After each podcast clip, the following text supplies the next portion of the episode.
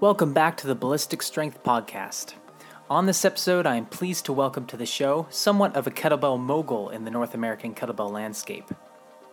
Non European kettlebell enthusiasts such as myself know Steve Cotter as the founder of the International Kettlebell and Fitness Federation, the IKFF, an organization that promotes the practice of kettlebell training as a means to express its greater focus of integrated mind body development. The IKFF is a transcontinental community of unique but unified individuals whose collective distinctiveness resonates through Steve, a man passionate about finding balance in both training and life. In this episode, we ask questions like Is there confusion in the world of fitness? Does soccer mom or desk jockey dad really need Olympic weightlifting or gymnastics to be healthy? Is social media making the sport of fitness out to be more than it is? Are we inventing new sports just because we lost our edge or because there's always someone better? Has fitness or your own physical prowess become the centerpiece of your existence? And if so, why? And if so, how will you define who you are when you lose your ability to demonstrate this physicality? Gym owners are told repeatedly the importance of creating a culture because it's the culture and sense of community or belonging to something special or unique that fences in clients and really makes a difference. But where does community end and cult elitism begin? The obvious elephant in the room is CrossFit. Their media department does a great job of filtering content and interviews to highlight the community aspect of CrossFit, where, in my own experience, owners only like you if you love CrossFit. And this is especially true if you tell them you own a gym that's not a CrossFit. I personally have always experienced a sense of clique mentality from AMRAPers, and clients have told me they feel they are treated like the overweight, asthmatic little sibling in the CrossFit family dynamic. One of the problems I have with the brand is that they have monopolized fitness outside the realm of the big box gym, despite being comparatively late to the party when it comes to multilateral development. If the program is supposed to be a generic general physical preparedness or GPP program, Steve points out that ancient practices such as Qigong are practiced for health maintenance, healing, and increasing vitality. Add to this basic calisthenics or old school lifting, and you have yourself a pretty well rounded and hard to top GPP program. On the other hand, if the program is meant more for forging elite fitness, then exactly what task are we attempting to be fitter at? Fitness is the ability to do a task. In sports, we call those tasks skills. Research and experience has shown that to develop specific skills, you must train those skills specifically to elicit the greatest improvements. And this is true of all sports, including lifting sports such as Oly, powerlifting, and even Girevoy. The stronger athlete is often the better athlete, but only if it complements their sports skills, such as increasing leg and hip strength in an offensive lineman. But athletes who depend on lateral cutting and pivoting, such as wide receivers or football wingers and strikers, will not likely benefit from Oly lifts and muscle ups. If, however, we're talking about work capacity, then this is a physiological quality independent of the training modality, whether it's sprinting or lifting, dribbling or jumping, skipping or sparring. And it's not proprietary to the benefits of CrossFit. In fact, if recent history has taught us anything, it's that former collegiate athletes with only 6 to 12 months of CrossFit classes under their belt have consistently made the most impressive rookie debuts at the CrossFit Games because they generally have the genetic attributes as well as training background to carry over to a more predictable sport where a straight bar clean will always be the only clean that matters, the rings will always be parallel to each other, and your target is never a moving one. It's not like they have an opponent's play and movements to read and react to, nor do they have to worry about contact or collisions as a peripheral obstacle to turning in a great performance, much like basketball or football. The primary adversary in lifting and fitness is gravity and how you manipulate your body to overcome it, which makes it not surprising how athletes who already possess adequate body awareness take so well to it. But gravity, as we all know, is a constant, and it will always pull you in only one direction. So it's really not much of an obstacle from a sport perspective. If physical culture has taught us anything, it's that your greatest obstacle is self doubt, not gravity. And it is in the space between this self doubt and self assuredness that the truly great athletes are teased out.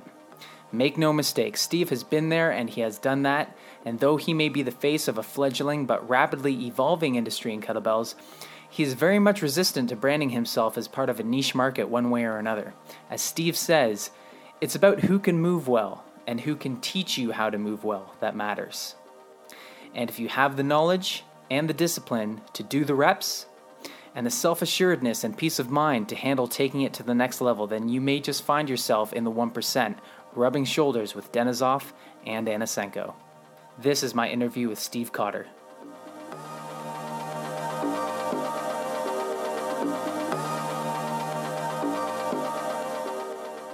First of all, Steve, I just want to really thank you so much for agreeing to do this interview with me. I'm sure that my listeners are going to be really stoked to hear from you and hear what you have to say.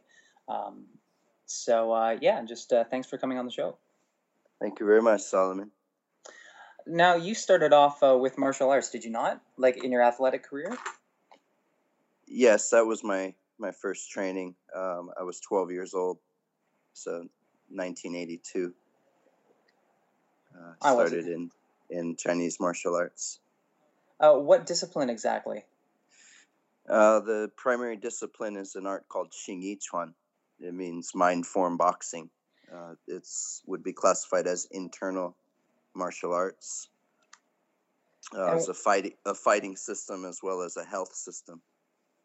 Okay, okay, and it, I imagine that's greatly influenced um, your position now with uh, with uh, strength education and, and what you're doing now with your with your current organization, the IKFF. You're very much about you know mind, body, spirit. Uh, very yeah, very very much so. Very much shaped my uh, holistic viewpoint in terms of as, as you uh, put it, mind, body, spirit.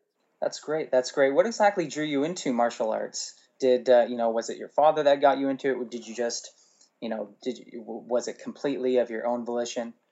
Uh, it was my my two oldest brothers um, had been training martial arts, and uh, it just the decision was made that it would have been a good idea for me to uh, to become involved. Um, I actually came out to California when I was 12 years old from the East Coast, and so literally the the day after I moved here is when I started my martial art training. Um, so it turned out to be a good decision because it, as a result, I was able to develop a career and my lifestyle around, uh, you know, physical culture and, and movement practice. Mm-hmm. As I recall, you did you did very well. You competed for the national team, did you not? Um, I competed for two years for the USA uh, team in 1995 and 1996. And do you still practice, Steve? I practice breathing and and movement. Um, I haven't practiced fighting really in a long time, um, so I, I, I, would say I don't I don't have any re- regular practice.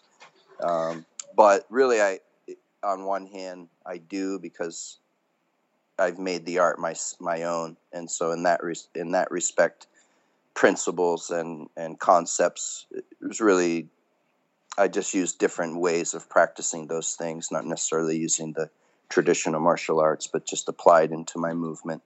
You don't necessarily do the the hand to hand combat or or, um, or no, not not very often. You know, when I can, on occasion, I'll I'll do some you know some jujitsu practice, and mm-hmm. um, you know if I have a chance, but it's just not. Uh, I I don't really see myself as a. Uh, I'll, I'll always be a martial artist, but I'm not really an active practicing martial artists just because um, my martial arts different now. It's it's really has to do with uh, the teaching and the using more the kettlebells uh, rather than traditional uh, Asian martial arts. And that's something that's really interested me. And I'll pose a question to you. I mean, we've got Shawn Mozen from Agatsu, who is a former martial artist. Misty Shear of the Canadian Kettlebell Alliance. She um, I guess, specializes in jiu-jitsu. Uh, of course, there's Steve Maxwell and Scott Sonnon. Uh, they're just a few of the names in modern kettlebell culture that have roots in martial arts. Why is it is this such a seemingly common trend amongst fighters to gravitate towards kettlebells? Is it is it more the physical aspect of kettlebells, or is there much more like mental and psychological aspect, or, or like uh, common ground? I would say the the obvious factors that martial artists are going to be early adopters, uh, in the sense that um, you're speaking already the same language, so there's there's no need to convince a martial artist of the significance of say using the entire body to generate power. Um, mm-hmm. It's a much much more harder concept to uh, sell, say, someone that has a bodybuilding background or a powerlifting background. Um, not that not that I think powerlifting and bodybuilding are the same because they're not, but um, you know, the idea of moving from something like uh, bench press and curls to snatches with the kettlebell, it's it's very different. Whereas for a martial artist, it's not so different because you're already the stance, you're already utilizing uh, your body in a in a more uh, fluid and you know uh, flowing meth- method. So that's probably the obvious reason why why there's a relationship is because martial artists are going to get it right away and they're going to see that in most cases it's superior to whatever their conditioning methods were prior to finding kettlebells. And that's really what it comes down to the, the bang for the buck. Mm-hmm. and you know so you don't necessarily have to do you know a few hundred push-ups and horse stance for a few hours. You can actually train the body even more effectively in, in less time and more dynamically. So that that's probably the reason I think why why martial artists gravitate towards that. I also find that um, other modalities of training don't don't really have the same uh, um, attention to to balance that say kettlebells do, and I think maybe that also has some appeal to to martial artists. Yeah, I mean, we we can look at it from a lot of different perspectives. That's definitely a case, um, and and there's probably a lot of discussions about, you know, what is it about kettlebells that makes it complementary or, what's different about it, and, and it, it, can be difficult to quantify from a uh, physiological or biological or biomechanic point of view. But um, the way that I would describe it is that uh, kettlebell training compared to most other popular training modalities, especially with regards to resistance training. Uh, kettlebells is a lot more focused on uh, movement patterns uh, in, in, a three-dimensional, uh, three-dimensional perspective, and it's also much more bringing the body into uh, external rotation and adduction, whereas um, more common methods are, are very much uh, internal rotation, uh, or, or, I should say external rotation and abduction. Most most systems are a lot of internal rotation and adduction, so it's a lot uh, towards the midline, very uh, frontal and sagittal dominant. Uh, kettlebells tends to have a lot more extensive extension work. Um, so there's different movement patterns that affects the, posture so you, you said balance, that's a component of it because it all has to do with our body positioning, how we're uh, maintaining center of mass over base of support. And there's nothing unique about kettlebells, it's just movement principle. But the kettlebell now allows us to experience more planes of motion than what we're going to get in, you know, strictly by doing barbell lifting or, or pull ups or, you know, uh, very mm-hmm. frontally oriented movements. Do you find that club bells or mace swinging also fulfills maybe uh, one component that would be of interest to martial artists that maybe you can't get necessarily from kettlebells? Yeah, uh, of course, of course, and it, it would be like the differences and differences in martial arts if you were to analyze strengths and weaknesses and mm-hmm. unique uh, contributions. So, um, all, all training is is useful, and yeah. so it's really a matter of where someone wants to excel what their art form is, so to speak, what are their specialty. Um, you know, it's one thing to be able to work with a lot of different tools, and it's another thing to be truly an expert or to have a depth of understanding in a lot of different tools. And it's usually not synonymous. Usually, you have to tend to focus on less things. The the higher level you're going to become, or you can just have general working knowledge of many things, but you're not going to be an expert in, in probably many things. So no, um, that that's how I think you know the interaction of mace and club bells and Indian clubs and kettlebells, and uh, they're all extensions of the hand. And so it is complementary with martial arts, and because it, again, it's all extension of the hand. it's like a weapon. It's a tool. It's a weapon. That's how you use it.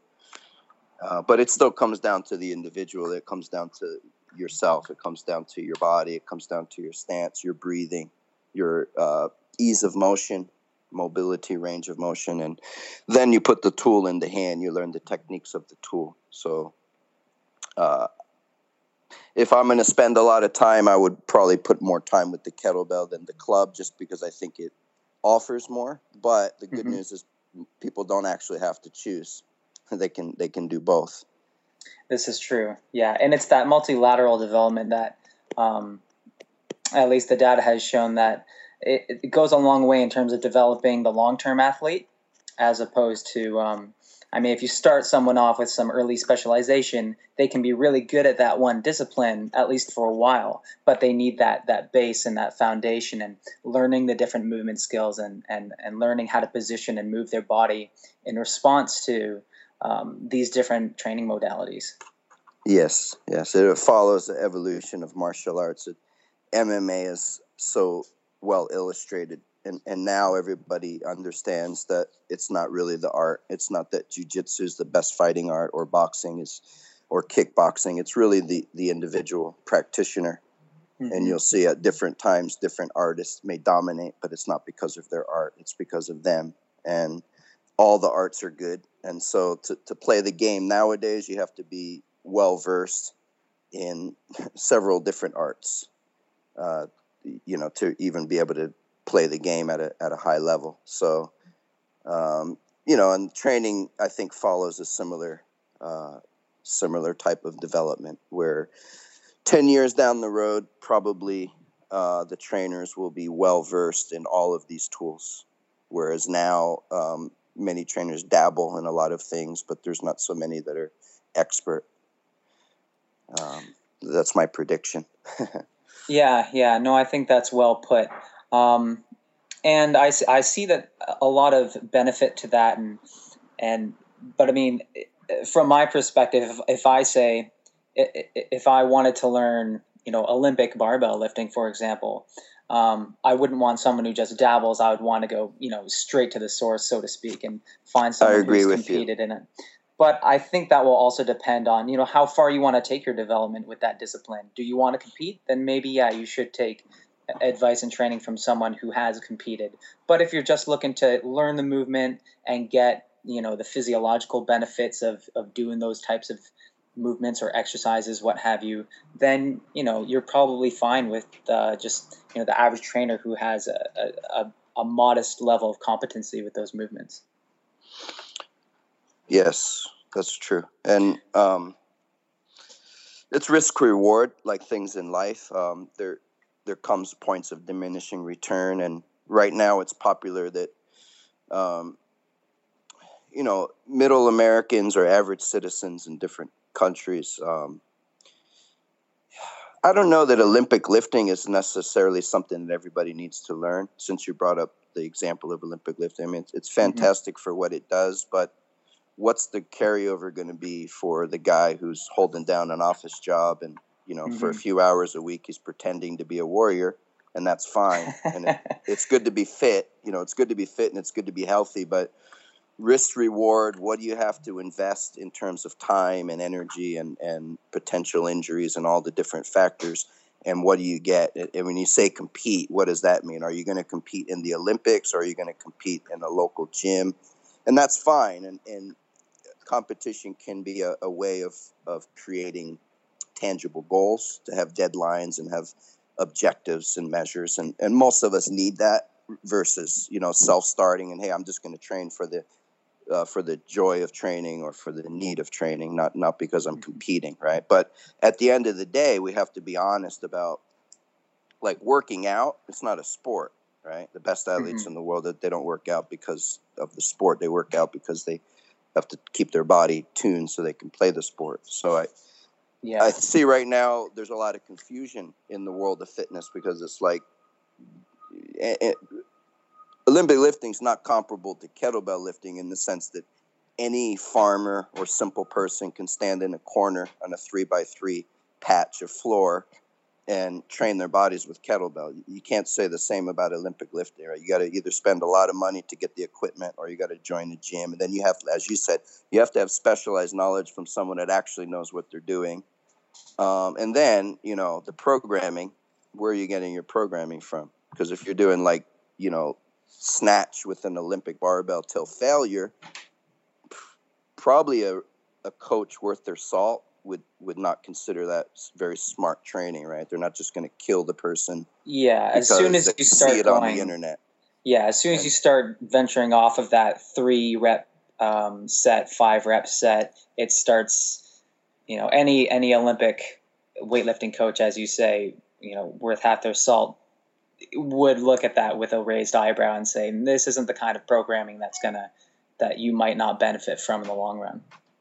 Yeah, yeah. And for example, I have a couple Major League Baseball guys that I I run their training programs, and not having these guys do Olympic weightlifting. You know, it's like it's not a requirement to be the best athlete in the world. In fact, it, it could bring them in the opposite direction of what they want to do, which is to stay healthy and play play the game, right? Not break records in the gym. So, Well, um, and you know, I, am not anti-Olympic lifting. I have a lot of respect for it for what it is, but it's actually a sport, you know. And so, um, I, I, I gravitate more towards simple hand hands-on tools that you can use right here, right now. yeah, And first and foremost, that's your breathing and your body, and then from there you have simple Mhm. tools like kettlebells and clubs and and you know. Well, you know, and I think you bring up a good point about the Olympic lifting being very much a sport and um, and being very specialized and and maybe not as forgiving as kettlebells. Because I mean, one thing that stuck with me that uh, that that some coaches have said is that Olympic, you know, the, the athlete doesn't find Olympic weightlifting. Olympic weightlifting finds the athlete because there are so That's many true. limitations that uh, you know from individual to individual that are going to either that are that are going to steer them t- towards or away from being a good or great Olympic lifter. Yes, yes, that's true. And so there's a lot of pretend. There's a lot of like make believe going on. And, and from my one point of view, uh, it's not that I'm negative on it. I think it's just a transformation process that we're going through culturally.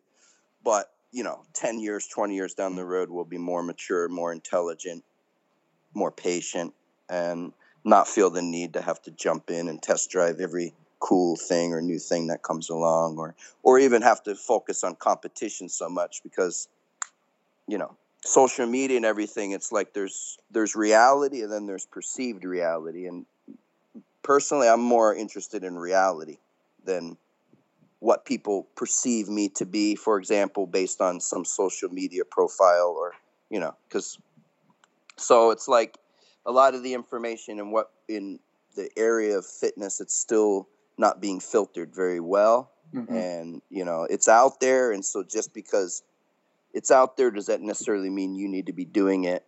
And, and there's a you know so simple keeping things simple is really always a foolproof foolproof method i believe And I think training to build skill and build strength rather than to train to test strength Yes. or, or test skill is is more along the lines of uh, maybe what you advise to to not just the average Joe, but you know to, to all your athletes.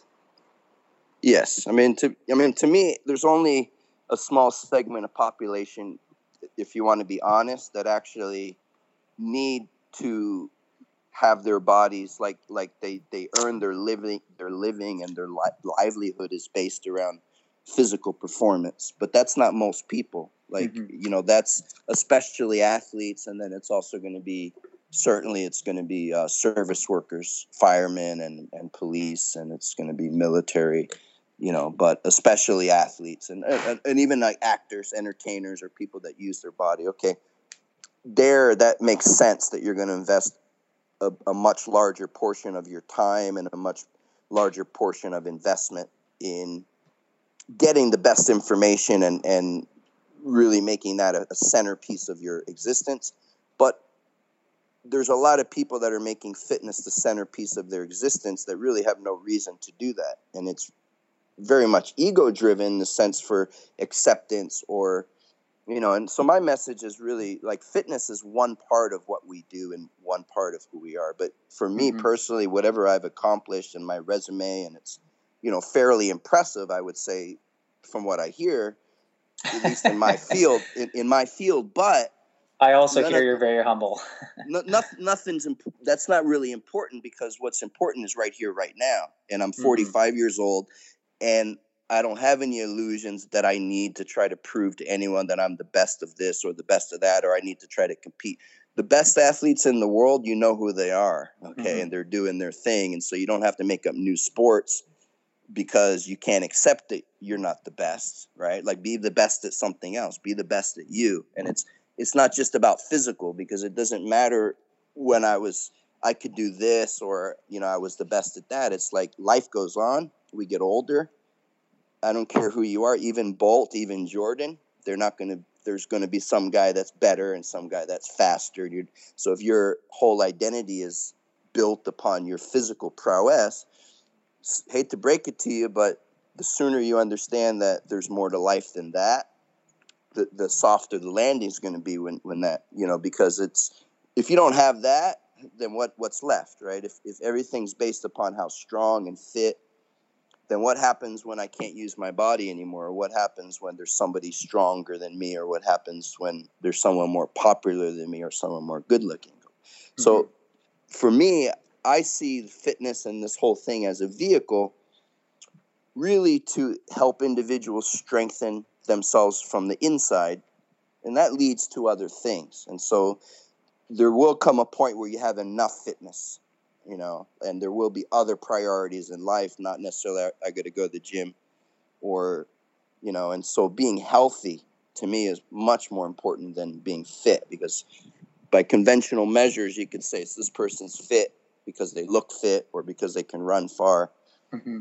But that doesn't necessarily, they're not necessarily healthy. And a part of that is going to be happiness.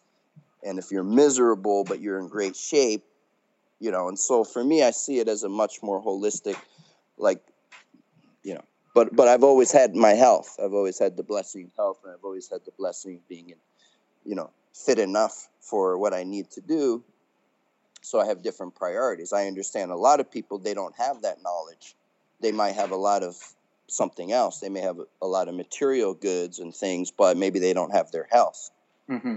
so for me there's no comparison. Health is like the most important thing and, and happiness and so i'm really i come at it from a very different perspective. Like kettlebell i can teach you all the stuff you need to know about kettlebells right? Of course or or your body and breathing how to stretch how to move. These are techniques. And there's a lot of different people that can teach you these techniques because it's just information. But it's how do you apply those techniques into your life and over the course of your whole life not just at a certain age well put. Hopefully that makes sense. Absolutely. No, I think um, I think the listeners will take a lot from that as well as myself. Um, but you know what? Let's uh, let's let's move on a little bit, and uh, and I think so, Steve. I think it's safe to say that you're not, you know, quote unquote, competing anymore in in either martial arts or kettlebell. Well, no, no, no, like today, right now, no. Um, but I could, mm-hmm. I could, and I might, and if I want to, I will. And so I'm, I'm always a few step, you know, a few steps away from game ready. Okay, well, I that... can, I can, I can be where I need to be within three months at any given moment because I never let myself, because, because I always keep myself healthy and I always keep myself. So it's just for me in life. There's other things that interest me. It's mm-hmm. not about um, proving anything you know i like i prove myself in my profession. So that's more important to me than you know it's it's what my students think and if they are mm-hmm. able to get good knowledge and good service that's my job. It's not um well i think you've been doing to, i think you've been so, doing a great job at that so far absolutely. Well i do my best and and there's room to there's room to learn. You know definitely most people get a lot out of it. There's always going to be, probably on occasion, there'll be people that maybe, you know, not all personalities get along, right? There's always mm-hmm. going to be disagreements. That's just life. But the main thing is that you do more good than bad, you know, and you, and you you try to give more than you than you take. That's how I that's how I live at least. And so for me, it's really about the teaching and, and promoting. And it hasn't hit that it hasn't hit that critical mass yet. We're coming to that, you know, and it's what it's going to look like some years down the road. We can only maybe predict or guess. I have my ideas about that, but I think things will, will you know, for me, it's really about bringing things out to the masses. It's not about trying to talk to the same kettlebell people over and over, like amongst ourselves. Mm-hmm. Um, kettlebells is awesome. I love kettlebells, and you know, if people want to bring it into the sport, that's awesome. Kettlebell sport's awesome, but all of these things they all have upper limits. Like you're not going to be Denisov, you're not going to be Anasenko, you know, you're not going to be, you're not going to compete for the world record or even if it was going to be an Olympic sport, which right now it, it, seems very far away for different reasons. But even if it were going to be an Olympic sport, it's like that's the that's the level. So if you're going to take it mm-hmm. to that level, very few people are going to do that. And if you are, you have to understand everything that that means and the type of commitment and what's involved. And so that's not really touching the 99.99 that's touching a, a, very small fraction and it's like you guys already know about kettlebells so you don't need to learn kettlebells from dvds or seminars it's just about doing reps by yourself in your courage corner right because once you get to a certain level it's just how far are you going to take it you have the knowledge you you do the work it doesn't you can have a coach but your coach can only tell you you have to do it you still have to do it so i don't really i see that more as a fad it's very similar to the whole CrossFit um, opens and things where you know all these people, and so now there's thousands of athletes everywhere. Okay, keep it in perspective.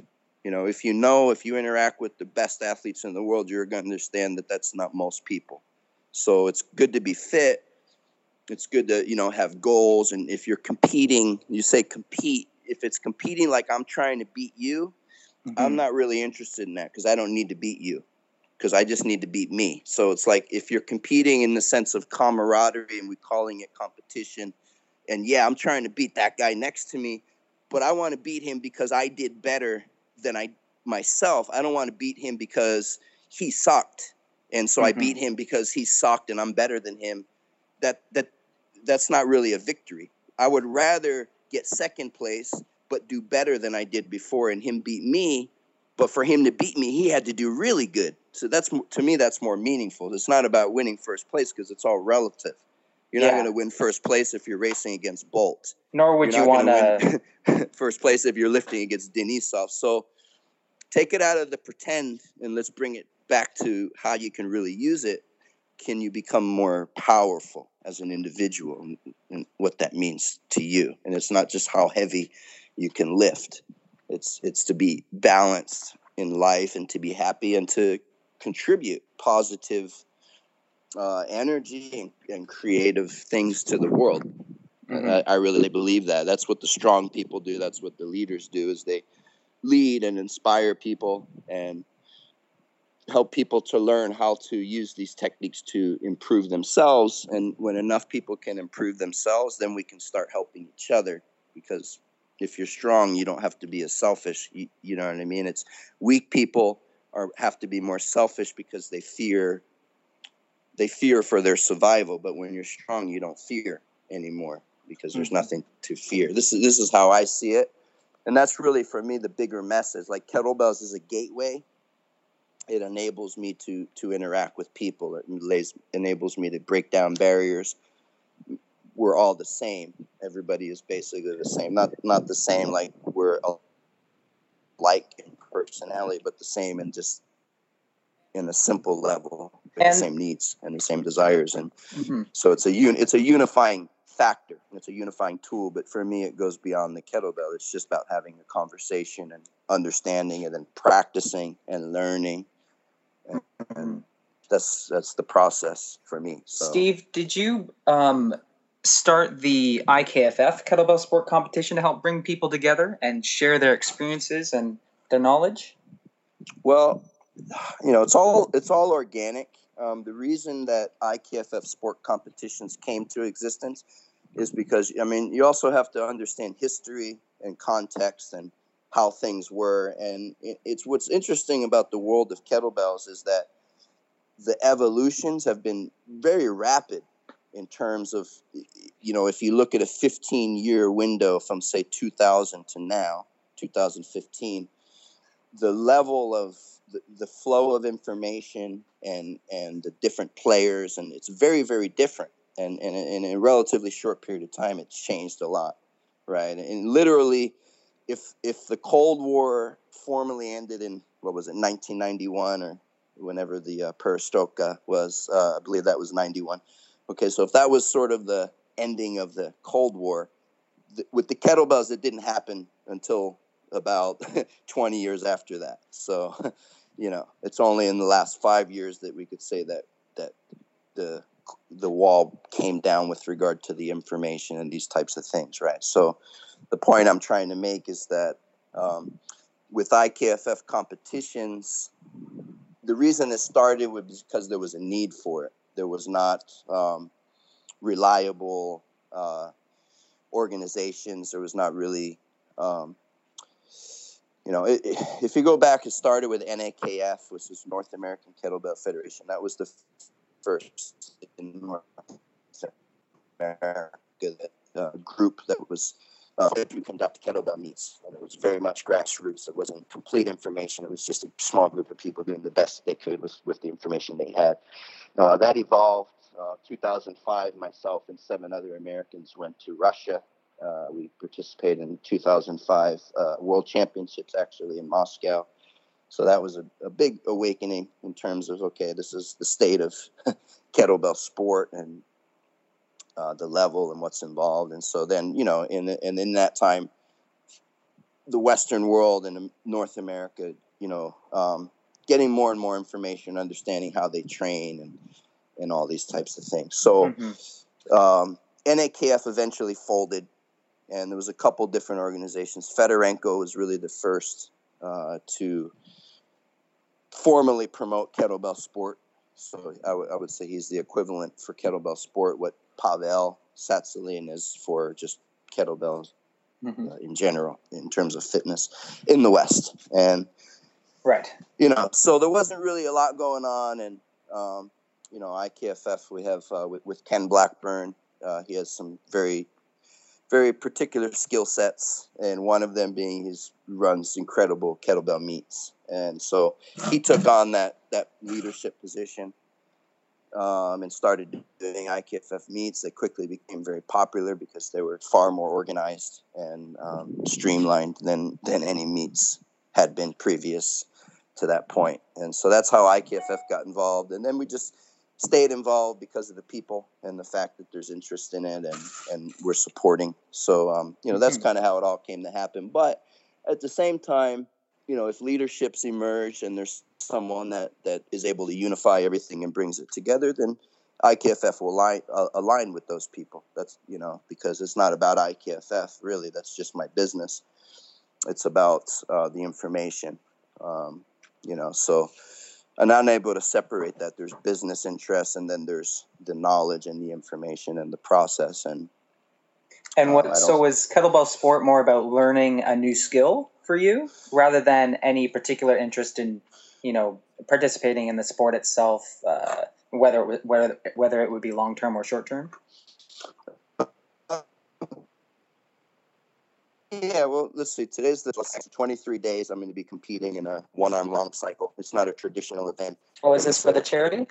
Um, yeah, this is a charity event. So I was asked a few weeks ago if I would, um, you know, be involved and if I would be uh, you know, be home, be, be in Southern California. And so, so happened that I am going to be here. So I, uh, since Eric Doyle organized it and he asked me and I like Eric, so I agreed to do it. So yeah, so, you know, so I, I'll, I may compete at different times and probably, uh, probably I'll do some more events before the end of the year, but it's just not my, uh, my priority. It's something I do on the side mm-hmm. with, with all the other things I have going on. So I'll, I'll always support the sport because I think at a grassroots level it's very beneficial. But I don't have any interest really in the professional sport, and I don't have any interest in dealing with mafia or any type of people that are going to try to come and, and use this added arrogant attitude or, or, or you know so it's like i don't have to deal with anybody like that Uh, we, we ikff we can do our own thing and it's like people that want to play nice and, and we want to get along and have respect and equality then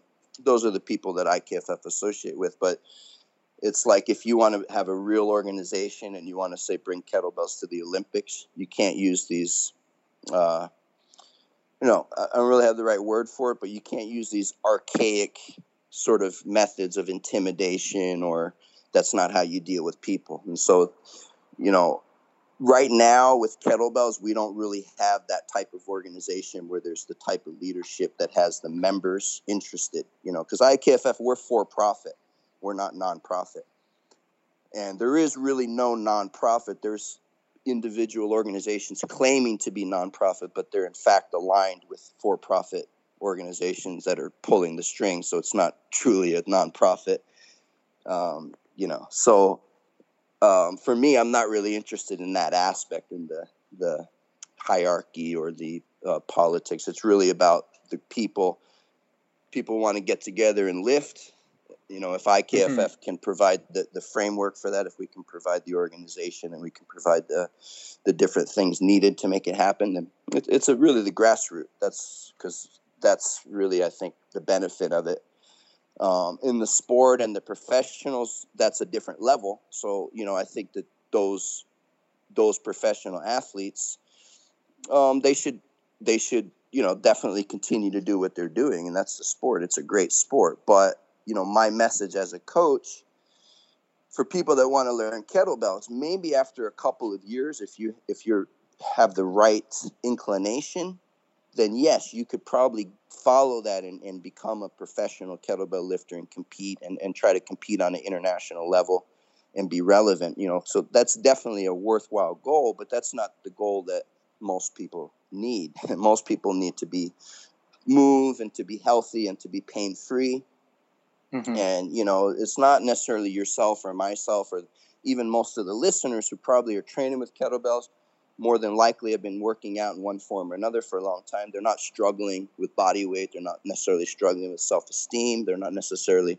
struggling to figure out you know how to put programs together. It's like you already know how to do that. So if we're just going to talk amongst ourselves the, the people that stand to really gain more, they're not going to have access to it. So I'm really more interested in bringing it to people that really stand to benefit more, and that's everywhere, you know. But we have to have to. So I'm, I'm for me, that's so much more important than the kettlebell sport. The kettlebell sport's a, it's a great sport, and you know, it's like, do you do you bring it to the community through the sport, or do you just bring it to the community you know so it's it's a fine line like what does someone mean by sport if you're talking about competing on a platform or if you're just talking about the movements and the skills of the sport so i'm interested in the movements and the skills because i want to bring it to the communities. I want to bring it to you know and that's what i am doing but i want to continue to do it and bring it on a larger scale and you know um, because i believe in it.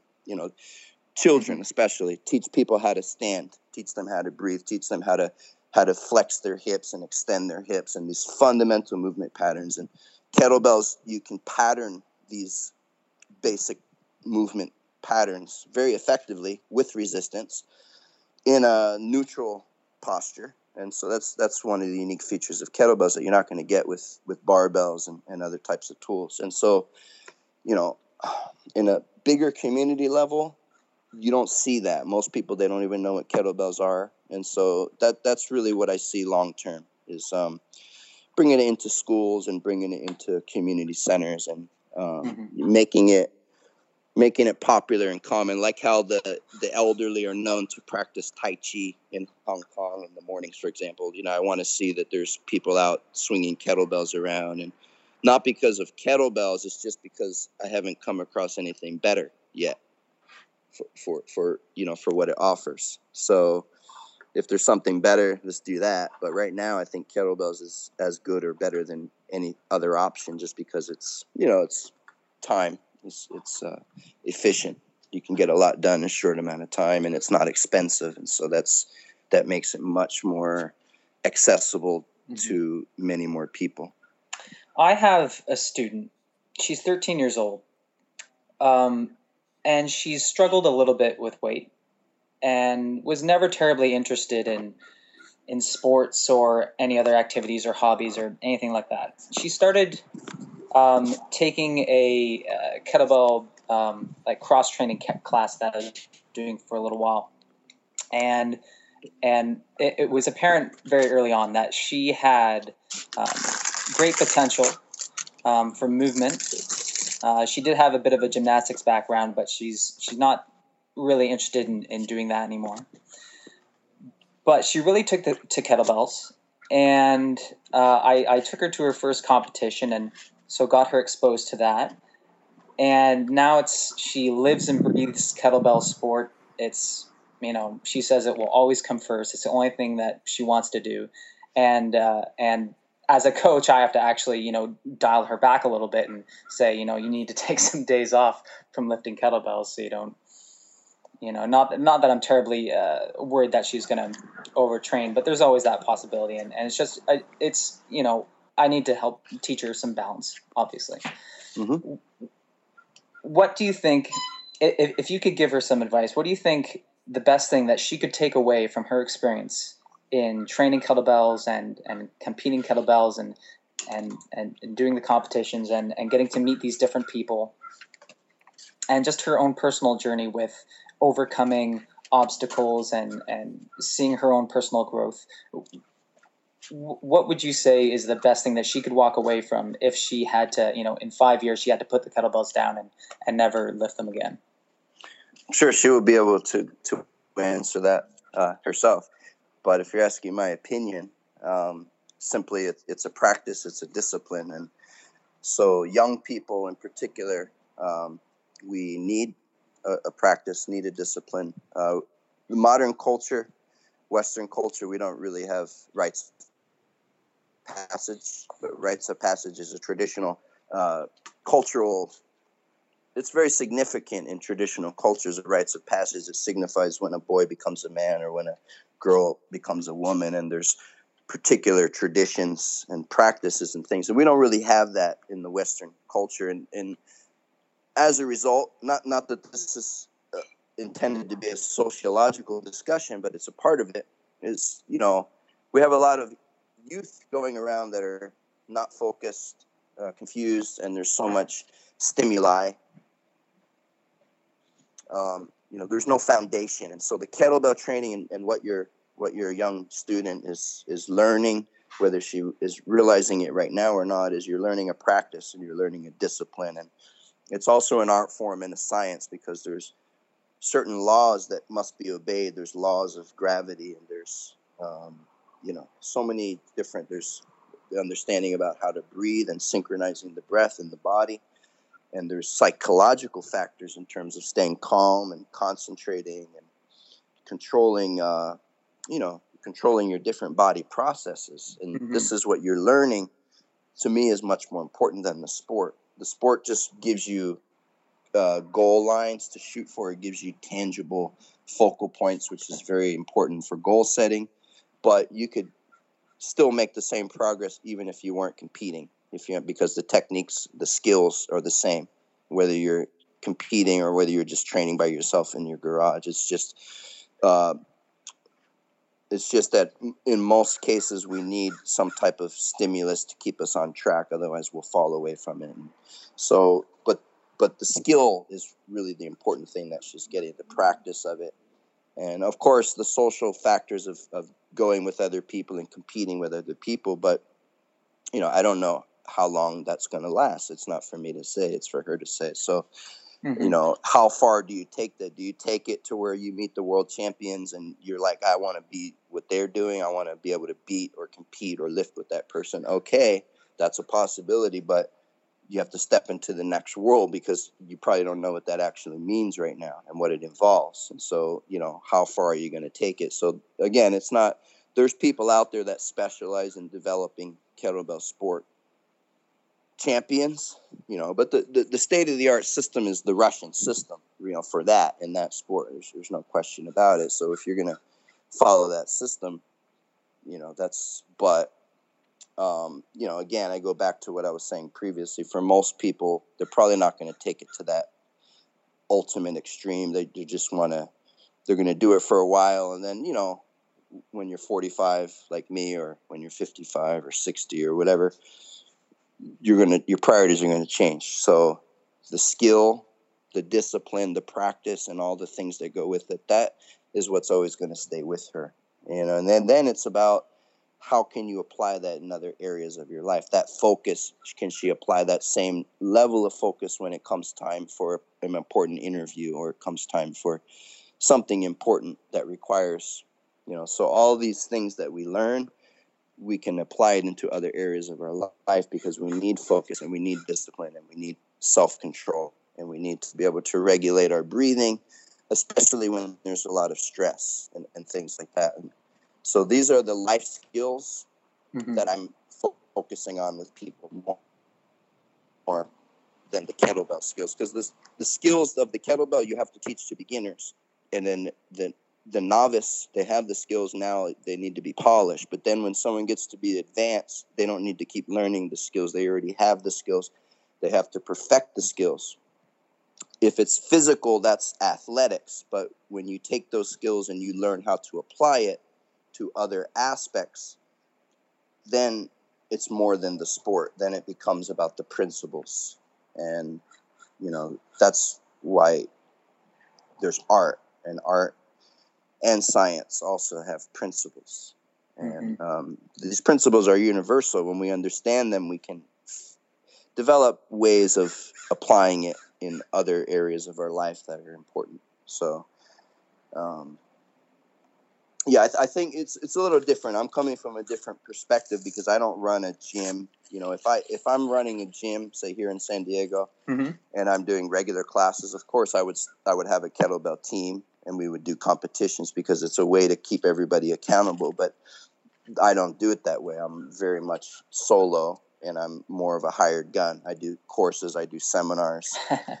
um, you know, and so then I'm bringing in, we're only spending a day or a couple of days together. So I'm trying to leave a big impact with you in, in these days that we have. And then showing you a roadmap or a guide that you can follow to get to a certain level. You know, we have certain tests to establish, okay, here's a baseline level that you should be expected to master. Okay. And then, and then, you know, so that's how I do it. So it's very different than say a trainer that is being a personal trainer has a gym using kettlebells starting a kettlebell club starting a kettlebell team and so there's other people that do mm-hmm. that and they know a lot more about the best way to do that than i do actually you know because that's not what i do right so i'll go to a gym and train their staff for example mm-hmm. or go to a university and lecture to their sports science department on physiological you know applications or, or i'll work with an athlete because that's what I enjoy. If I'm going to do personal training, I'm going to work with someone more high level. yeah, I tend to I tend to feel the same way, and I think they invest more into it as well because I mean I imagine you care so much about your your students or your clients and and the process that you're going to put a fair bit of effort into helping them along with their journey that you want someone who feels kind of the same way. Very much, very much, yes. Well, this brings me to my next question. I'm glad you brought up the point of rite of passage. Um, at its inception, and I, I can't speak from experience because I don't, I never did the Russian kettlebell challenge, but the RKC seemed to be a rite of passage for a while, most notably, notably with the snatch test. Um, but since then, it's evolved into something a little bit more than that, uh, advising athletes to practice for success rather than to train to failure. Uh, and today, Pavel and his peers, such as like Dan John, Gray Cook, Brett Jones, etc., have established like a niche in the training world where strength is balanced with human movement skills. This would probably be most evident with the inclusion of the functional movement screen. Um, and this is put in like a format that kind of blends old school strength with almost a clinical approach to human kinetics. Now, in CrossFit, uh, it's, it's, a bit different, right? Work capacity is king. Um, but fundamental fundamental movement skills are also heavily emphasized despite the clear lack of movement skills outside the sagittal plane and the emphasis on competition, which is very obvious, particularly with the CrossFit Games. Strongman and Highland Games training are competition based and require proficiency in a variety of skills as well, but are largely power dependent and are very much stagnant in terms of their evolution. Um, you know, they really haven't changed much in the last few years. And the same could be said for powerlifting, Oly lifting, and even Girevoy, because um, they have a simpler movement template. But again, they haven't really changed in the last few decades. So my question is, because you do these workshops and these seminars, where does the IKFF fit into this landscape of trainer education? Um, you know, because we have the competition stuff and we have, uh, you know, the the clinical approach to human movement skills and, and stuff like that. Where does the IKFF fit? Um, IKFF is not about a product. Uh, IKFF is not about um, what I sell. What we sell is information and experience, and um, a lot of experience, a lot of uh, practical experience, and um, it's not our focus isn't on marketing. We don't do a lot of like like just based on what you just told me. Um, you started with RKC, then you talked about CrossFit, and you talked about strongman and powerlifting and Olympic lifting, and so mm-hmm. you said something about rites of passage, and I want to clarify just a distinction. Um, rites of passage. When I was talking about rites of passage, I'm talking about a historical, cultural uh, phenomenon when you refer to rites of passage, you're talking about a marketing, a program that Pavel marketed and called it the rites of passage. So it's a very creative use of marketing term, but that's not the type of rites of passage. I'm, I'm not talking about a specific workout that I name rites of passage. I'm talking about a fundamental transformation that exists in traditional culture that does mm-hmm. not exist in modern culture to the same degree. So it's not as um, simple um, as just you know a physical test.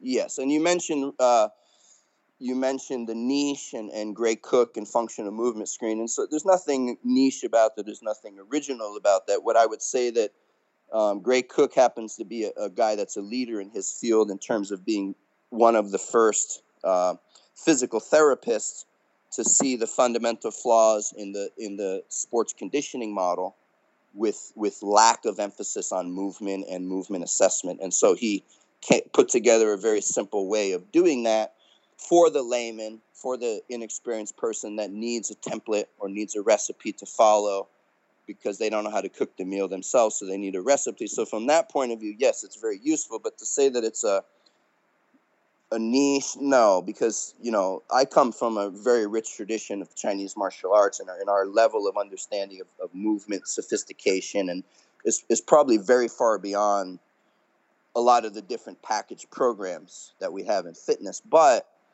um, what it's about is it's about you, it's about me. So nothing can take the place, like if you have a teacher or you have a coach, nothing can take the place for in person, hands on, person to person communication where you can ask questions and they can guide you and show you and teach you. But the ultimate goal is that that person now understands it themselves and they can do it themselves. That's the ultimate goal. So it's not about me as a brand saying, you need to be a customer for the rest of your life. It's about me as a teacher saying, you know, this is what I can do, this is what I know, here's what I can show you. Mm-hmm. And now it's about the communication. So, can you understand and can you take it and can you own it? Can you make it yours? So, um, you know, there's many creative marketing things out there that have taken concepts that have been around and put it together in a, in a different package. So, you know, that's not what what um, I sell with IKFF is what I'm doing is I'm reaching out across the world, um, not to one market, to everybody, to all people, all ages, um, to children, to seniors, to healthy people, to to, to world class athletes, to CrossFit people, it, because I. I'm not trying to separate myself from any. I, I want to be involved with everybody. Mm-hmm. But um, you know, if you need what I can show you. If you don't need what I can show you, then then there's no reason. Okay, so, um, but you know, on a basic level, it's you know, if you look at the history again, um, with say the RKC and, and and and CrossFit, the whole evolution of when it started, and just at the the nascent period of really of internet and internet marketing, and you know, if you talk about RKC, of course Pavel, but you have to also talk about John Du Cane and you know because he was very much every bit as important to RKC as, as Pavel. Pavel was the face, and John Du Cane was was the brains in that sense. But you know, John Du Cane was one of the first internet marketers for fitness, you know, along with Matt Matt Furey and a few other people. And so, you know, there's marketing and there's getting things out there and, and putting out information, but you know, I don't really buy it if people are going to claim that they were the pioneers of things that have been around for you know this this industry is only like 15 years old with with kettlebells and so Mm-hmm. you know very, it's been very a, yeah it's movement. It's about movement. And Gray Cook or nobody else you know invented that. Um, who can move well? That's a, really a better question. Who can move well? And even more important is who can move well and teach you how to move well.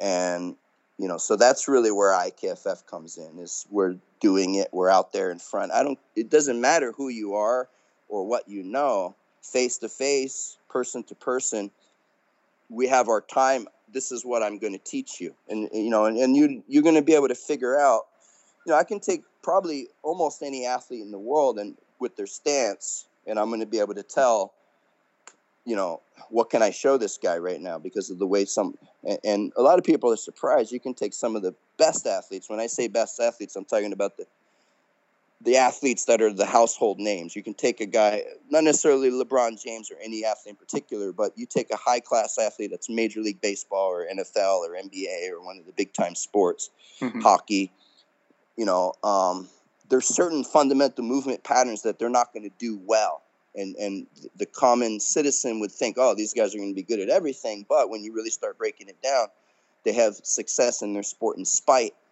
of certain movement restrictions. And you know so the point is that with ikff it's communicating information to everybody. Uh, what information? It's a lot of the same information. Like we use kettlebells we use body weight we use breathing okay the, the, the chinese uh, in, integration of qigong and meditation. This has always been a part of what we do in ikff and um, you know but it's it's about your body it's about your space it's about your presence of mind it's about your breathing. And you know kettlebell is, is a very excellent tool for being able to teach these concepts in real terms because there's that resistance. You get that feedback. So if you're not holding your body right you're going to you're going to be pulled out of your base you're going to be your center of mass is going to be uh, disturbed. And so you have to learn. You have to find it real quick. And so we use that as a foundation. Now from there you can start adding more complex moving movement patterns. And um, so i don't actually compare myself to any any um, any anybody. You know i have respect for for everybody as far as what they contribute. But honestly anyone that's saying that they are a pioneer of this or uh, i'm pretty skeptical about that because i think the pioneers were hunter and gatherer in, ancestors and even before them Your son's a very impressive kettlebell juggler. Did he learn his moves from his dad? Um, yeah, yeah, he actually picked them up very quickly. Um, you know, I, I've put up some videos. Um, it's been a few months, but um, yeah, you know, he learns very quickly. So, and also, I'm an experienced teacher, so I, I can get Yeah. to the point. Yeah, Um, yeah. You know, so definitely, um, he has a, a good, a good, uh, you know, athletic base. Um, but well, what it's not sports does he play? Or does he play any Uh, sports? his main his main sport actually now is skateboarding, which I'm really happy. Oh, right about. on. He's like, yeah, he's taken to that. You know, probably the last six months, and he's actually learning really fast. Um, uh, he's he's been playing American football for a few years, um, but you know, um, it's all good. But I I would I wouldn't have a problem with him just to not play that anymore. It's like I leave it up to him. But um, you know, long term, I don't think he's going to want to play American football for his whole life. So Right. um, baseball plays baseball, but his main sport right now is um, you know is skateboarding actually. You know, that's Which- that's interesting because I feel like at any given time I could step into, you know, your average sport, you know, step into a baseball game or a soccer game or a football game. I highly doubt that I could hold my own if I hopped onto a skateboard. And me neither. Me either. yeah. It's yeah, it, it it totally boggles my mind the skills of uh, of skateboarders and, And, the, and it's the, uh, actually a viable awareness. sport. Yeah, it is. It is a very high level, and it's a viable sport. When I was a kid, skateboarding was not a sport. it was just you know, you, you just move around town with a skateboard. But now it, there's actually a viable sport, which is cool. Um, so kids can pursue that if it's something they, they love and Mm-hmm. Um, definitely, there's a high risk as, as, you become advanced, but I would say American football has a much higher risk. So, as a father, just purely on the you know parental level, if you were to ask me if he was going to be great in some sport, I would rather he be great in skateboarding than to be great at football because football is 100% injury ratio. well, it's so. it's a collision sport, right? Yeah. Yes. yeah. Yeah. Um, you know, we're just about out of time, but Steve, I'd like to ask you one last question. There was not too long ago um, a picture surfaced on your Facebook of a lion with, with a kettlebell in its mouth. Can you tell us about that?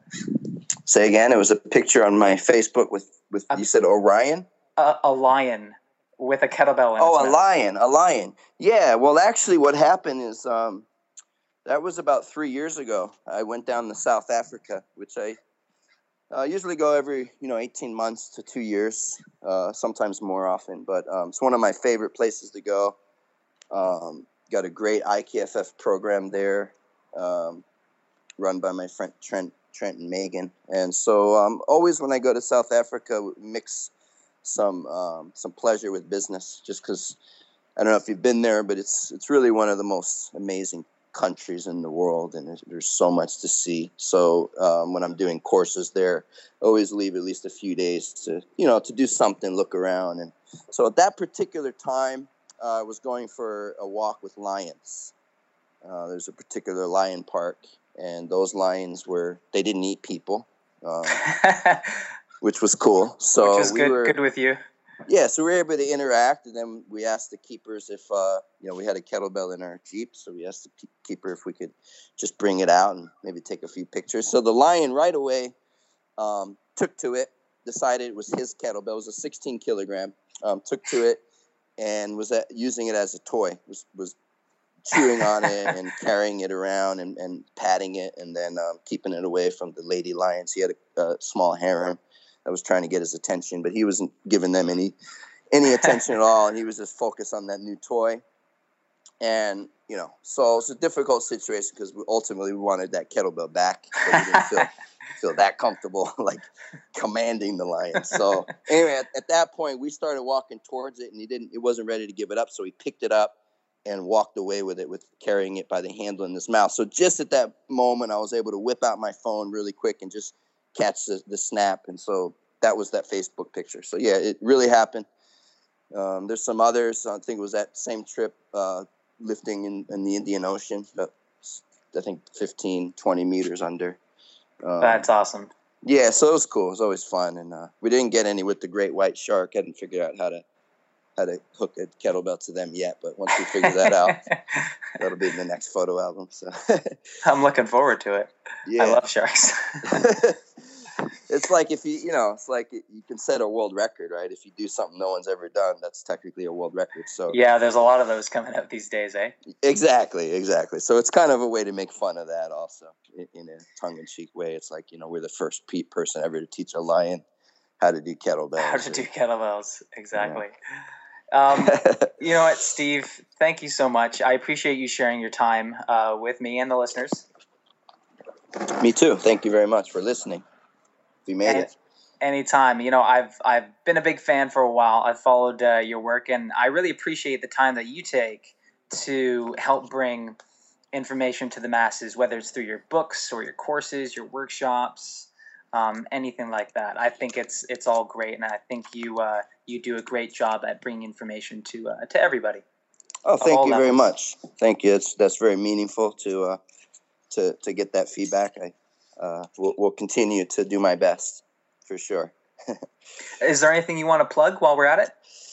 Um, well, something really interesting that folks would, would definitely want to look into. Um, we're looking at probably mid mid August, mid to late August. This will be launched. It's uh, kettlebell.university, kettlebells.university, or kettlebell.university. That's the that's the domain. So kettlebell.university is going to be a very extensive uh, online portal um, called Steve Cotter's Kettlebell University. And that's going to be real state of the art uh, information as well as uh, technology, uh, interactive, and um, there should be something for everyone there. So um, keep an eye, you know, just keep an eye on that. Uh, kettlebells.university. Excellent. Kettlebells.university. That's very exciting. And that's something I've also noticed about you is you're always on the leading edge there of technology. And uh, you even have an app as well. Um, yeah, I, I, do have an app. Yeah. Yeah. That's, uh, it's been about, I guess, a year and a half um, that, that that's been on the market. So that's, that's uh, definitely a good, good application that, uh, you know, makes it easy for people to just refer to some exercises really quick or work at ideas. Mm-hmm. It's a great reference, Steve. Again, thank you so much, and um, you, good luck with uh, with all your future endeavors. And uh, I look forward to uh, Kettlebell University and and everything else that you that you have coming out. Awesome. Thank you very much, Solomon. Appreciate it, and uh, have a great day. And uh, thank you everybody for listening. Thanks, Steve. Take care. You too.